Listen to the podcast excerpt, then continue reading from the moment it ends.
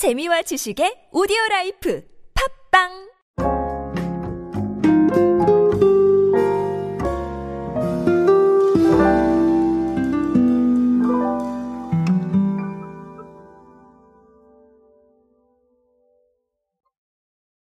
제가 이것이 메타버스 마케팅이다 라는 책을 내고 나서 사실은 메타버스 긍정 부정보다는 아, 우리가 새롭게 좀 만나는 플랫폼과 이 플랫폼에서 행해지는 사람들의 의미를 분석을 해드린 적이 있습니다. 아, 결국은 사실 이 메타버스라는 건 방금도 말씀드렸지만 긍정이나 부정보다는 이 플랫폼에서 움직이는 사람들의 의미 그리고 아, 이 플랫폼에서 발견하는 현상을 바탕으로 트렌드를 알아내는 게 굉장히 중요할 겁니다. 사실은 그래서 이 쏟아지고 있는 이 사례들을 조금 더 깊게 바라보는 게 좋을 것 같은데요. 아, 그래서 어, 오늘 사례는 그런 이야기들을 좀 할 수 있지 않을까라고 생각을 합니다. 오늘은 닥터 그루트 이야기로 함께 하겠습니다. 안녕하세요 여러분 노준영입니다. 디지털 마케팅에 도움되는 모든 트렌드 이야기들 제가 전해드리고 있습니다. 강연 및 마케팅 컨설팅 문의는 언제든 하단에 있는 이메일로 부탁드립니다. 자, LG생활건강의 탈모 증상 케어 브랜드죠. 닥터 그루트가 스토리텔링형 세계관을 담은 닥터 그루트 유니버스 컬렉션 NFT를 공개를 했습니다. 실제로 LG생활건강은 이런 쪽에 관심이 좀 많습니다. 지난 3월에도 빌리프 유니버스 컬렉션으로 국내 뷰티 브랜드 최초의 NFT를 발행을 한 바 있죠. 아, 사실 이런 것만 봐도 방금도 말씀드렸다시피 아, 관심이 많구나라고 알 수가 있는데 아, 공식 자료에 따르면 이번 닥터그루트 NFT 발행을 비롯해서 메타버스 사업을 꾸준히 확대하겠다라는 이런 얘기가 나오기도 했습니다.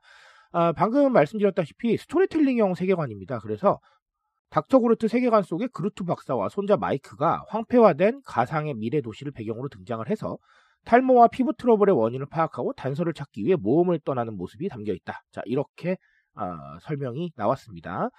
아, 사실 메타버스 가지고 여러 가지 이야기를 드리지만 이런 뭐 NFT라던가 아니면 메타버스에 적용할 수 있는 디지털 수집물이라던가 아, 이런 것들은 언제나 중요하다라고 말씀을 드리고 싶습니다.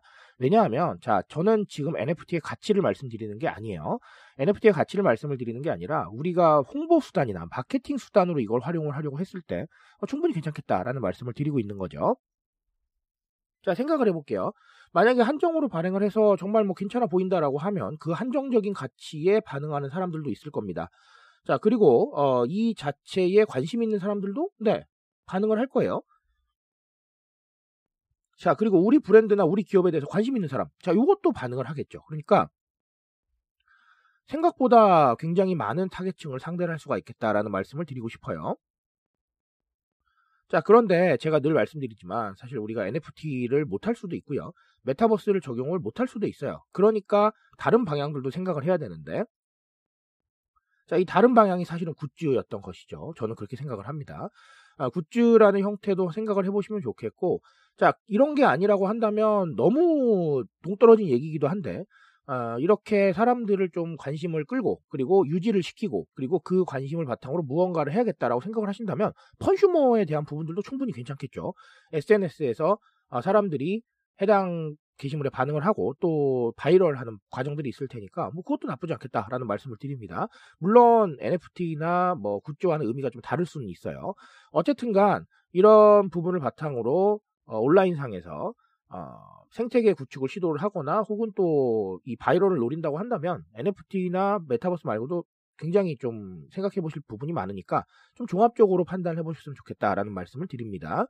자, 그리고 또 다른 하나는 여기 세계관이라는 단어가 나왔는데 저 아주 좋아하는 단어입니다. 스토리텔링에 대한 거는 제가 이미 2019년에 책을 내면서 어, 설명을 드린 적이 있었습니다.